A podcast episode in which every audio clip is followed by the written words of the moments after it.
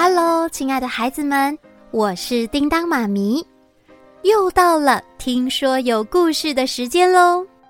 本集故事由小熊出版社授权提供，感谢你们！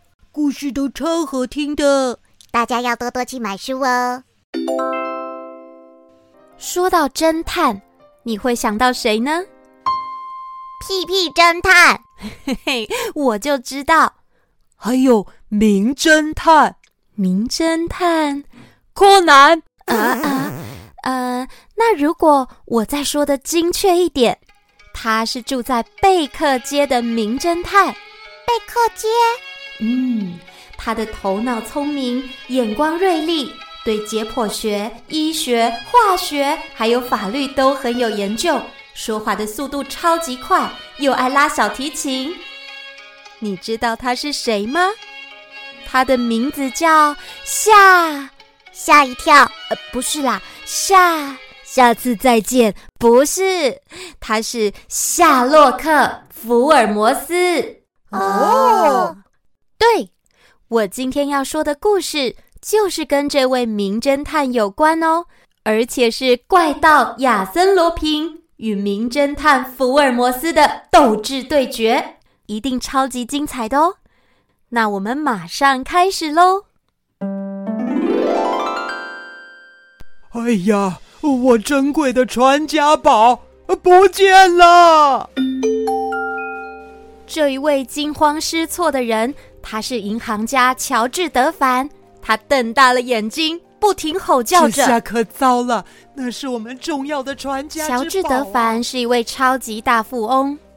家族世世代代都住在蒂贝梅尼尔城的豪华城堡里面。这一座历史悠久的城堡有许多的房间，在二楼的深处是相当宽敞的图书室，而图书室的书架上摆放了许许多多的书，墙壁的上方也镶了精致的动物瓷砖，非常的特别。而乔治·德凡口中说的珍贵传家之宝，就是图书室里珍藏的两本古代文献。没想到这两本古文献竟然不翼而飞了，一定是那个怪盗亚森·罗平做的。乔治·德凡之所以会这么想，是因为在不久之前，被认为是全法国最优秀的刑警葛尼玛探长对他说：“德凡先生。”警方抓到罗平的手下，他终于招供了。罗平似乎是想要偷你城堡里的金银财宝，还有艺术品，请你这几日一定要特别小心。我绝对不允许他这么做。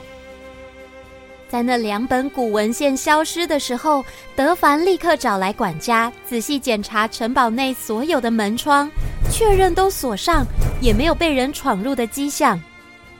你们。有没有看到可疑的人物？管家摇摇头地说：“呃，德凡先生，没有啊，今天也没客人上门呐。”仆人们找遍了整座城堡，就是没有看到重要的古文献。而奇怪的是，除了这两本古文献以外，并没有其他东西被偷，钱、珠宝和艺术品都没有遭窃。罗平到底是怎么偷走那古文献的？德凡完全猜不透。隔天，当他翻阅报纸的时候，一看到标题，顿时大惊失色。怎么会？因为报纸上的标题写着“国立图书馆的蒂贝梅尼尔城年代记”，一书遭窃。什么？就连那一本书也被罗平给偷走了？德凡越想越担心。因为蒂贝梅尼尔城年代记，再加上那两本古文献，如果都在罗平的手上，那么城堡里的金钱财宝还有艺术品，总有一天通通都会落到罗平手上的。因为这三本古文献都画上了图。第一本上画有德凡家土地的地图，第二本则画了城堡的图。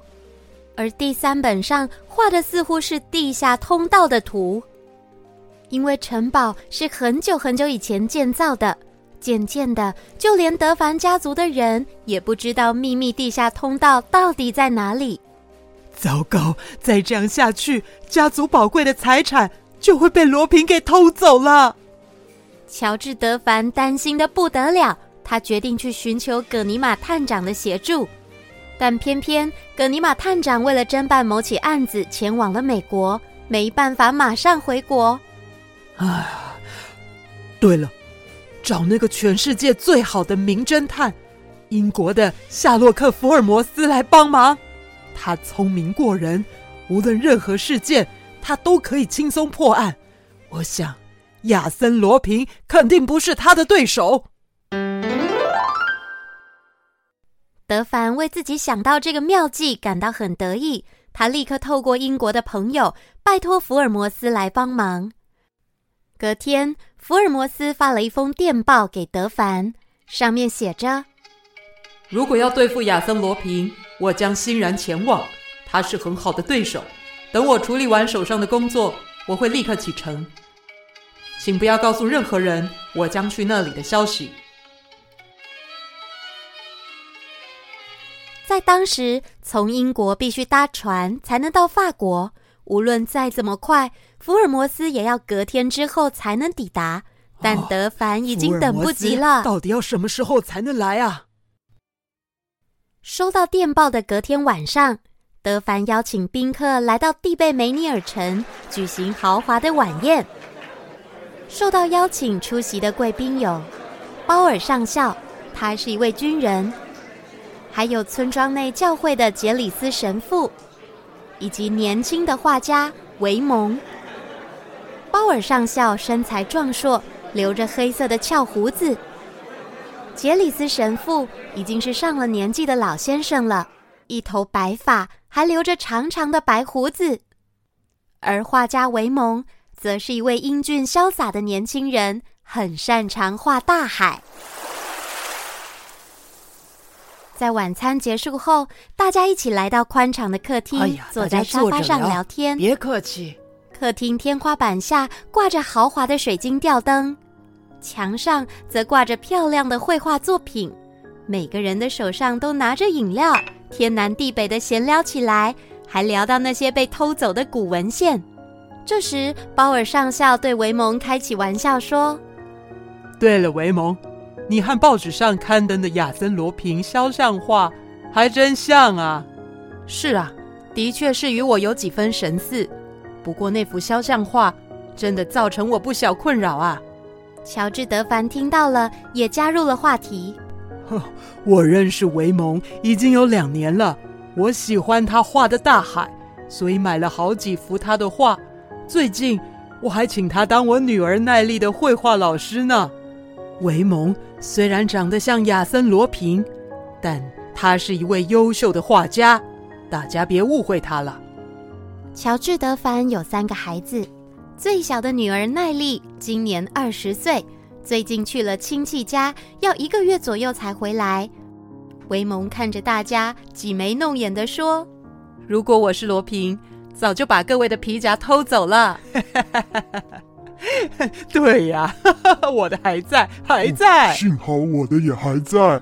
杰里斯神父摸了摸上衣的口袋，松了一口气。其他的人都觉得很滑稽，放声的笑了出来。维蒙也露出爽朗的笑容。鲍尔上校对正在喝葡萄酒的德凡说：“既然罗平已经盯上你，那你要格外小心谨慎。”那是当然的，所以我请警察派人在外面站岗，正门和后门各安排了一个警察。还有一件事，其他人都不知道呢。什么事啊？德凡压低了音量，小声地说：“我从英国请了一位名侦探来这里，就是那位大名鼎鼎的夏洛克·福尔摩斯。”夏洛克，哦，有他在。你就可以高枕无忧，没什么好怕的。维蒙也双眼发亮，跟着附和说：“他就是侦破六个拿破仑事件的那位名侦探吧？”“没错，只要能够抓到罗平，花多少钱我都愿意。”“那大侦探福尔摩斯什么时候会来这里呢？”刚才我收到电报，他说明天下午四点会到。只要福尔摩斯来这里，罗平那家伙应该也会吓得发抖吧？不过德凡先生，如果罗平知道福尔摩斯会来这里，就放弃来此偷窃，福尔摩斯特地来法国，不就白跑一趟了吗？维蒙，你别担心，我还有其他的侦探工作呢。我想请他帮忙找秘密地下通道，在这里有一条地下通道。连接这个城堡内外，但现在没有人知道那条通道在哪里了。诶，是不是只要有那三本古文献，就能知道地下通道的位置呢？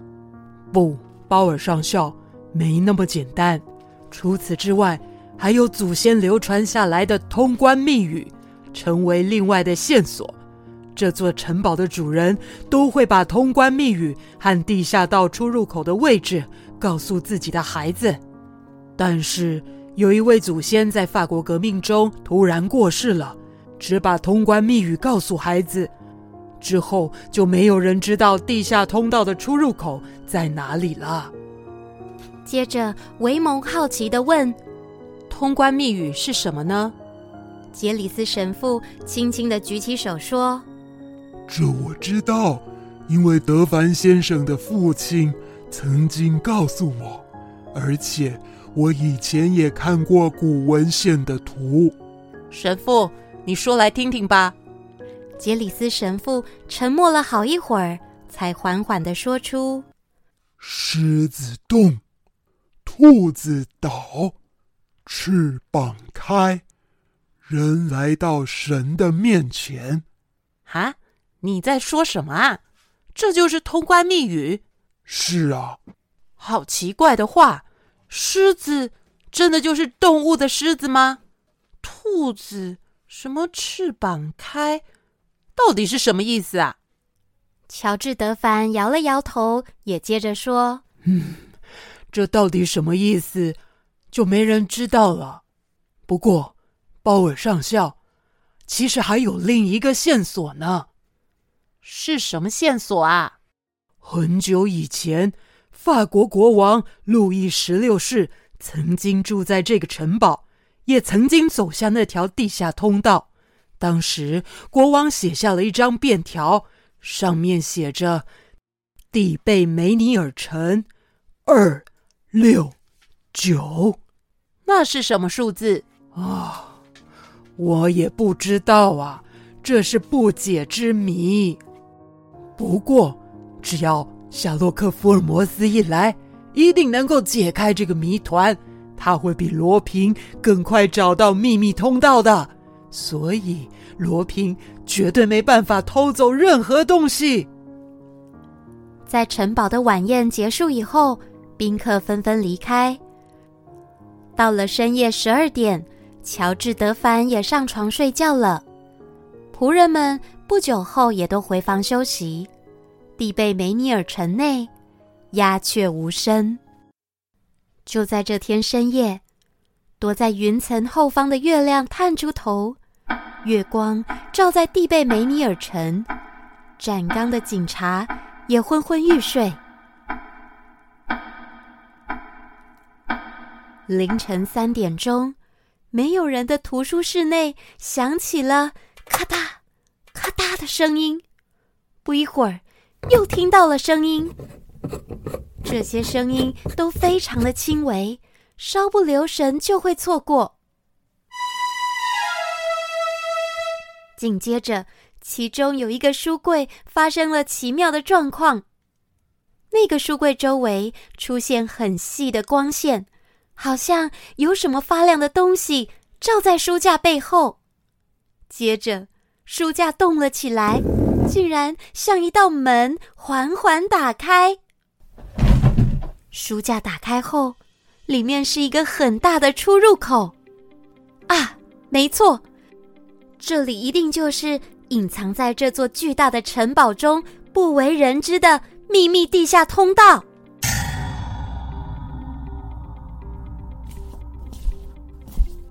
有一个人蹑手蹑脚的从里面走出来。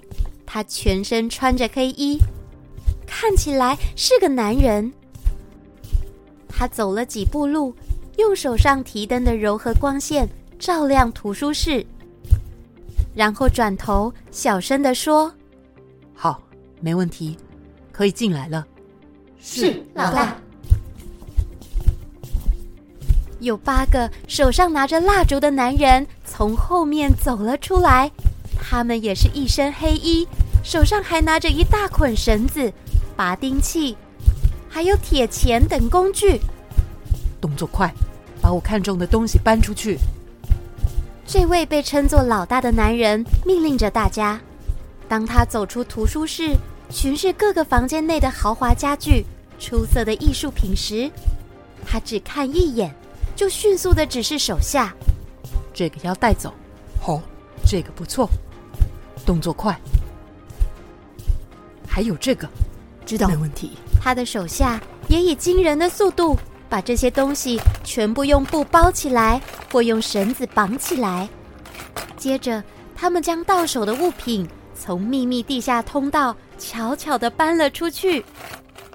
这座城堡很大，德凡和仆人睡觉的房间都在另一侧，所以这些人知道，即使这里发出一点动静，他们也不会听到。不到一个小时以后，老大看中的东西已经全部搬走了。好了，你们先把东西带回去我们的基地。接下来，我一个人就行了。提灯的光照亮了这个男人的脸。嘿，这个人不就是天才怪盗亚森·罗平吗？老大，你还要留在这啊？那你之后怎么办呢？放心吧，我会骑摩托车去追你们。哇，亚森罗平要骑摩托车去追人呢！我也觉得这一段很有趣呢。那我要继续说故事喽。罗平说完，就轻手轻脚的走下楼梯，往下一层楼的宽敞走廊中央，有一个陈旧的玻璃柜。玻璃柜里放了许多华丽的首饰。款式高雅的钻石手表，还有闪闪发亮的宝石戒指、珍珠项链，每一样都是全世界独一无二的饰品，既珍贵又精美。罗平忍不住发出赞叹：“太精致，太美了！”他兴奋地拿出一根短铁丝，接着他仔细地用这根铁丝打开玻璃柜的锁。行了，把里面的东西全部放进自己的口袋。而就在他轻轻盖上玻璃柜的盖子时，有人来了。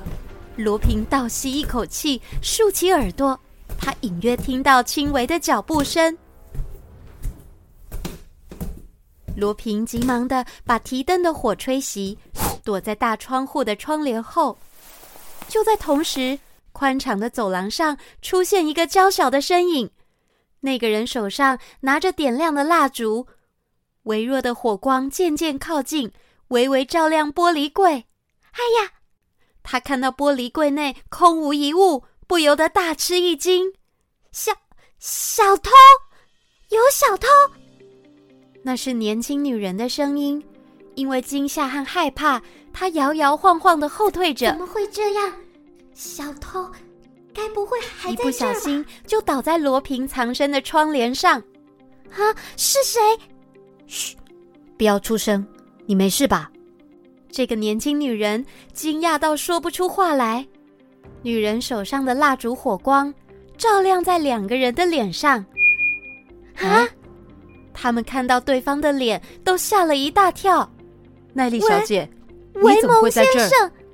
奈丽实在太惊讶了，她瞪大一双眼睛看着对方。维蒙，教自己画画的画家，竟然在三更半夜出现在这里。奈丽小姐，你这阵子不是去亲戚家吗？呃，因为爸爸说，有一位英国的名侦探福尔摩斯明天会来家里，所以我就连夜赶回来了。但是，你。你为什么？奈利全身发着抖，她的目光停在罗平的衣服口袋上，她发现罗平的每一个口袋都鼓了起来。该该不会你偷了？奈利无法说到最后。这时，远处传来了脚步声。罗平倒吸一口气：“糟了，是仆人深夜来巡逻吗？唉，奈利，他一定会大声喊救命的。”但是，耐力的行动完全出乎了罗平的意料之外。维维蒙先生，你赶快走，赶快逃走吧！为什么？因为我不想看到你被抓。奈利小姐，谢谢你。明天下午三点，所有的东西都会如数归还，不管是艺术品、家具或宝石。维蒙先生，罗平很清楚、明确的说完以后，他从口袋里拿出珠宝，放回玻璃柜，并且向奈利微微鞠了个躬。我先告辞，迅速的走进黑暗之中。奈利露出悲伤的眼神，注视着那片黑暗。维蒙，你为什么是？他怎么样也想不到，唉，自己好喜欢的维蒙老师，竟然会是亚森罗平。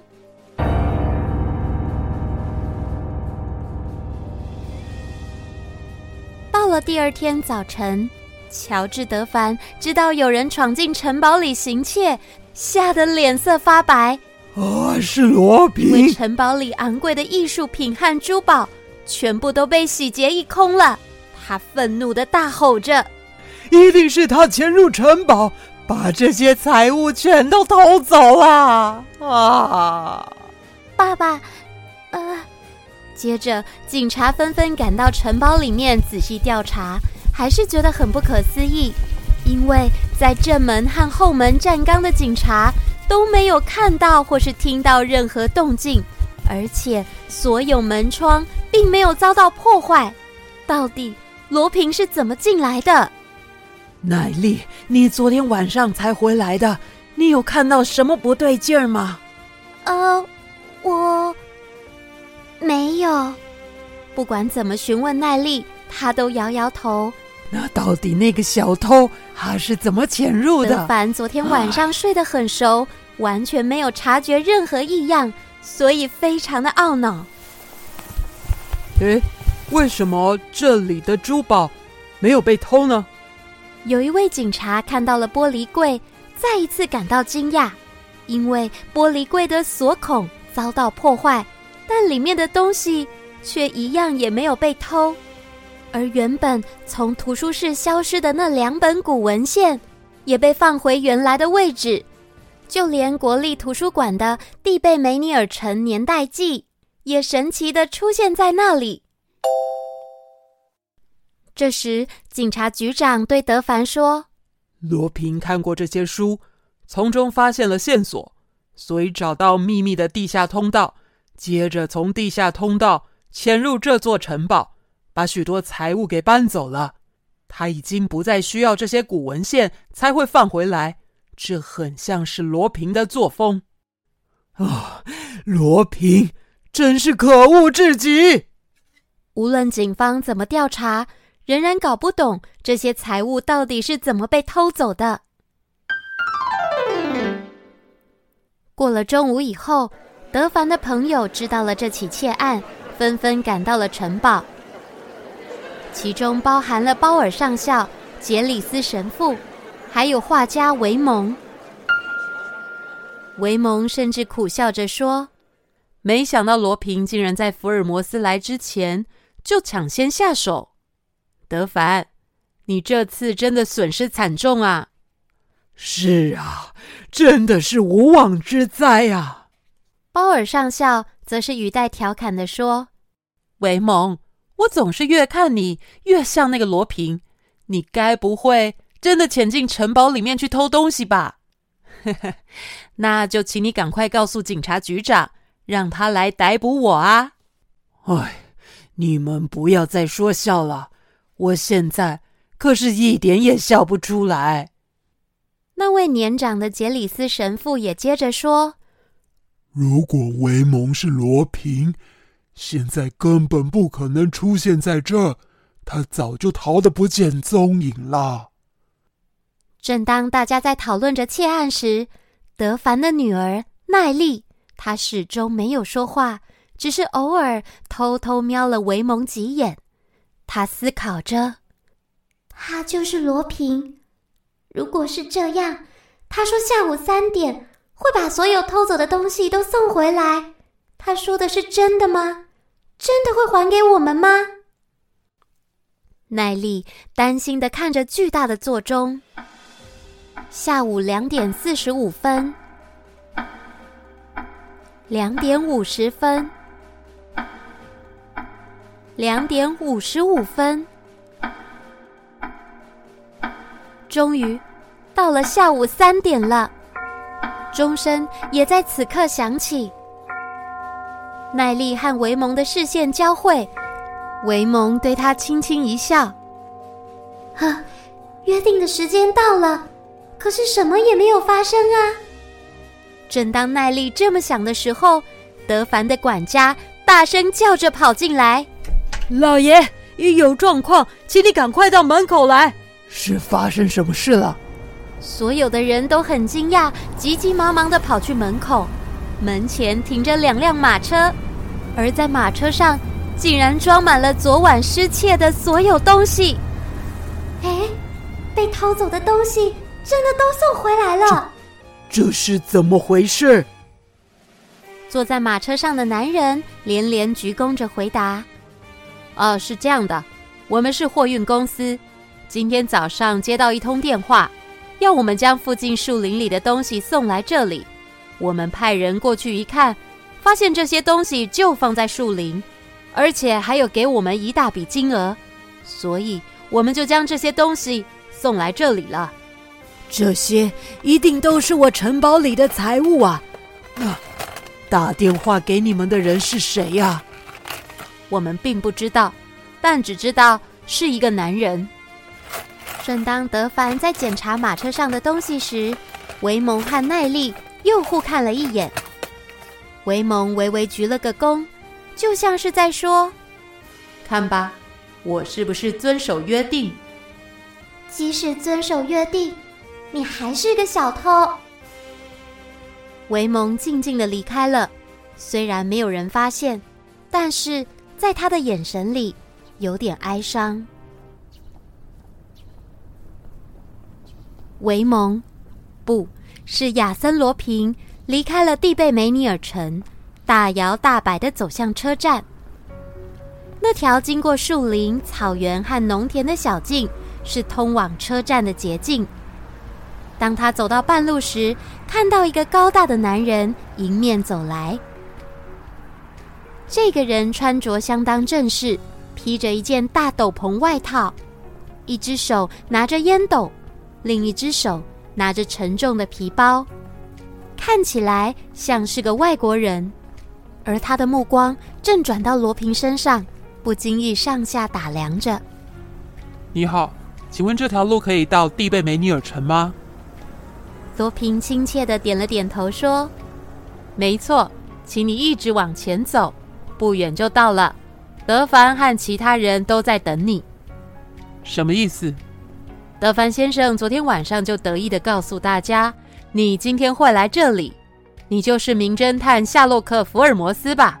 哼，德凡先生还真是多话呢。我能够比别人抢先一步见到你，真是太荣幸了。我叫维蒙，是一位画家。你的丰功伟业已经传遍整个法国了。罗平笑着伸出手，福尔摩斯把皮包放在地上。他稍微用力的握住罗平的手，这时罗平下意识觉得不妙，他的眼神好锐利，难道已经发现我的真实身份？对了，福尔摩斯先生，你不是还有一位搭档吗？你是说华生吗？他今天怎么没来？因为太忙了吗？没错，他还有医生的工作。好吧，我先告辞了，福尔摩斯先生，后会有期。期待再次见面，后会有期，维蒙先生，我也很期待。两个人微微点头道别。福尔摩斯走向城堡，罗平走去车站。这一次就是怪盗罗平和名侦探福尔摩斯的第一次相遇。夏洛克·福尔摩斯一到蒂贝梅尼尔城，德凡就欢天喜地的上前迎接。大侦探先生，昨天晚上罗平潜入城堡。偷走了很多。德凡把这一整天发生的事情通通告诉福尔摩斯。的是，你看这个锁，它明明就已经被敲坏了。这么说，罗平并没有偷走玻璃柜里的东西。没错，真是令人不解啊！他为什么会这样呢？的确很奇怪，应该有什么特别的原因。话说回来，德凡先生，他把原本偷走的东西也归还，那也真是太好了。我的确是松了一口气啊！如果你昨晚没把我要来这里的事告诉大家，罗平应该不会这么快下手。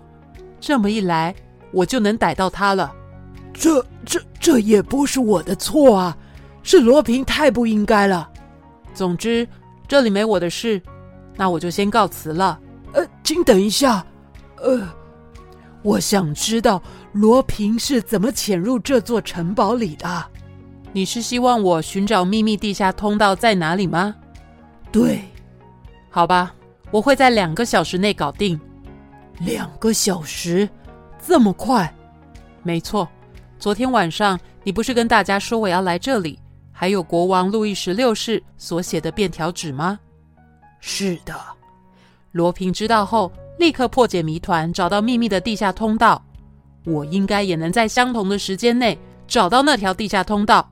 这太简单了，呃呃，但是罗平怎么会知道我们聊天的内容呢？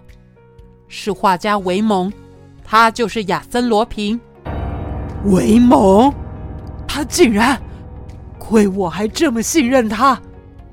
我在来这里的路上有遇到他，其实一眼就能看出来，他就是亚森·罗平。罗平已经多次进出城堡。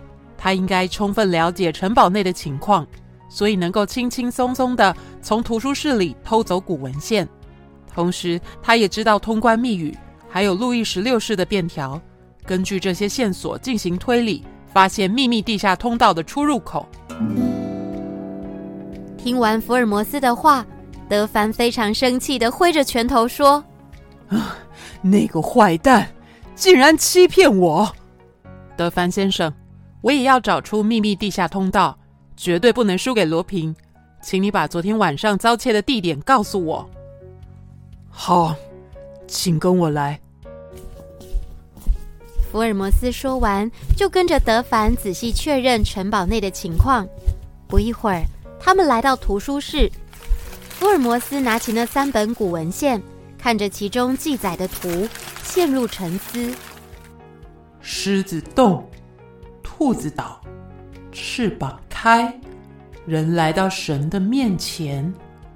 地贝梅尼尔城，二六九。狮子洞，兔子岛。嗯。福尔摩斯不时抬头看着上方，一次又一次重复着通关密语，还有便条纸上的文字。德凡看到福尔摩斯这些奇怪的举动，忍不住担心起来。怎么样？有没有发现什么？当然有，我已经知道秘密地下通道在哪里了。我们一起去吧，请为我准备短梯子，还有提灯。哦，这么快？好，大家赶快去准备。梯子来了，要放哪儿啊？嗯，你们把梯子放在暖炉那一侧的书架旁。福尔摩斯说完，他就蹲下来指着地毯，请你们看这里，地毯上有许多蜡烛留下的痕迹，这显示有好几个拿着蜡烛的人从这个书架后方进进出出。我猜想，应该就是罗平和他的手下。你是说，地下通道的出入口在这里？可是。对，福尔摩斯简短回应以后，他就爬上梯子，仔细观察书架的上方。果然没错，德凡先生，怎么了？这排雕刻的瓷砖之间有细缝，左侧第二块的图案是狮子的脸，也就是通关密语中提到的狮子，它应该会动。瓷砖会动？没错。福尔摩斯一说完，他就摸着动物瓷砖向右一转，狮子图案的瓷砖竟然真的转动了。接着，他又利落地将第六块兔子瓷砖向左转，兔子岛，然后再将第九块画有翅膀的瓷砖向前一拉，翅膀开。哼，没错。福尔摩斯话一说完，就发生令人震惊的事：书架后方发出了咔嗒咔嗒的声音，然后书架竟然慢慢打开了。哦，没想到这里真的有出入口。德凡先生，我们进去吧。呵，福尔摩斯从梯子上跳下来，拿着点亮的提灯，而德凡连忙紧跟在后。书架后方一片漆黑，好像一个巨大的洞穴。他们一走进去，立刻看到狭窄的阶梯。德凡先生，你看，书架后方也有相同雕刻的瓷砖。罗平一定也在这一侧做相同的事，所以才能把书架打开。旁边这是机械或发条装置，书架就是靠这个装置才能活动。福尔摩斯接连指着几样东西，那里有大齿轮、铁链和把手。你看，机械上还加了油，让它们能够顺利滑动。真不愧是亚森·罗平，因为他知道这些机械已经几十年没用。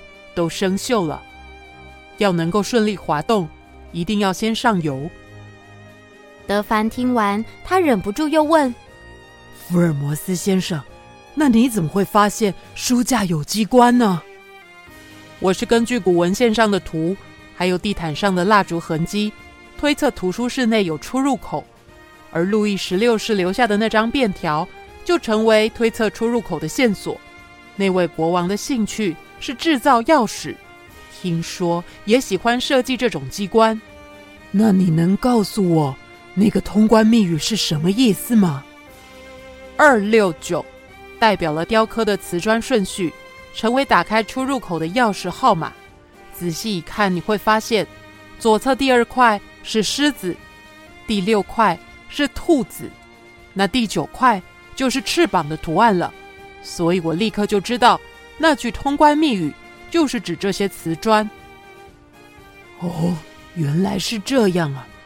所以狮子能动，兔子倒，翅膀开，你才会拉那些瓷砖呢、那还有人站在神的面前，那又是什么意思啊？德凡先生，你跟我来。福尔摩斯用提灯照亮通道。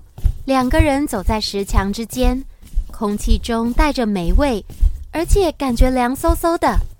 才走了几步就是阶梯，中途是一小片平地，接着又是阶梯。他们沿着又长又窄的通道向前走，石头天花板还有石墙都渗着水。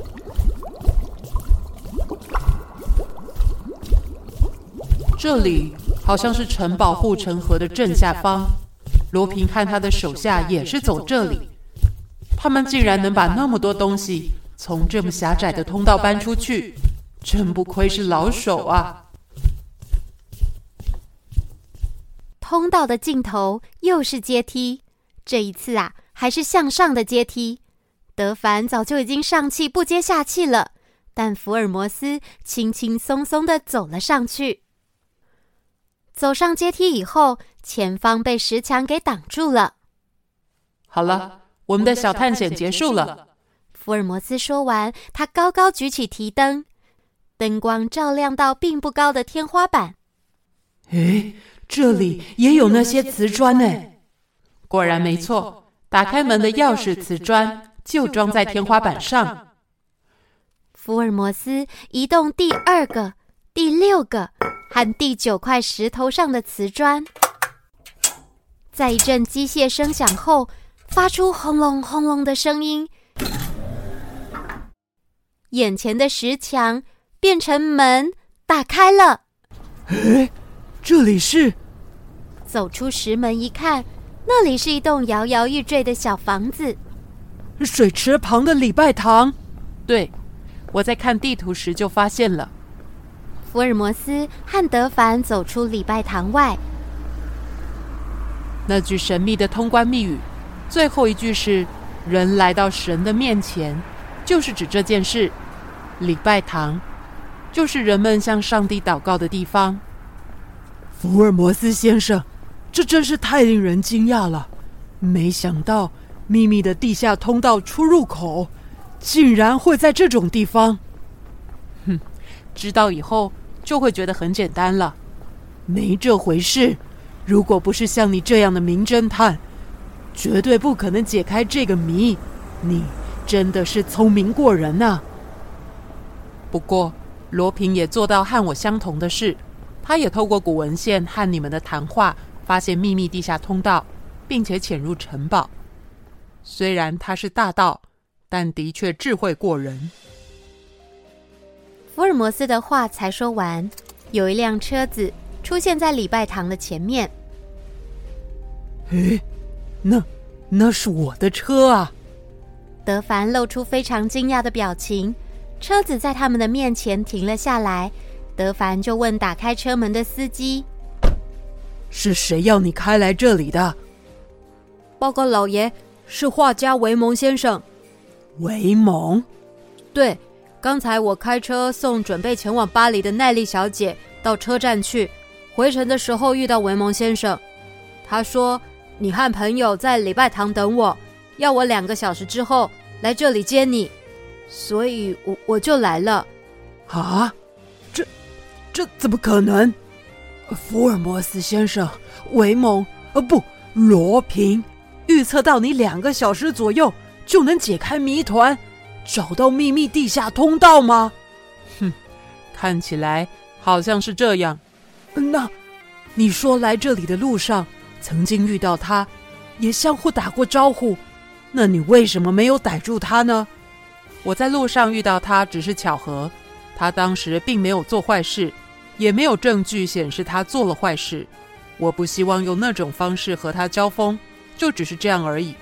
哼哼，好吧，既然罗平请司机来接我们，那我们就上车，先回城堡吧。这可是，别可是了，难道你还要从秘密地下道走回去吗？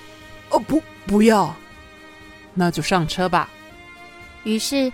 他们就打开了车门，坐上了后座。司机在开车之前，把一个小包裹递给福尔摩斯。呃，不好意思，这是维蒙先生要我转交给您的，他要我交给老爷的朋友。这是什么？福尔摩斯接过包裹，把包装纸撕了下来。啊，这是我的怀表。小包裹里还放了一封信。信上写着以下的内容：“尊敬的夏洛克·福尔摩斯先生，刚才是我失礼。我把皮包交给你时，不小心从你的上衣口袋里拿走这个怀表，我深感抱歉，特此奉上。亚森·罗平。”哈哈哈哈！罗平这家伙真有两下子啊！啊，他偷走了你的怀表？是啊。他是举世无双的怪盗，而且超有趣。我终于了解，他是我最大的对手。我们两个人应该还会在其他事件中遇到，而且会交锋。到时候，我一定要打败他。好啦，亲爱的孩子们，这就是怪盗亚森·罗平与名侦探福尔摩斯的第一次交锋。你觉得谁比较厉害呢？如果你喜欢这系列的故事，罗平和福尔摩斯在八一三之谜还有奇岩城的故事中，也会有多次的斗智对决，让你一次看个过瘾哦。那今天叮当妈咪的故事就说到这里，也要先跟你说再见喽。我们下次再见，拜拜。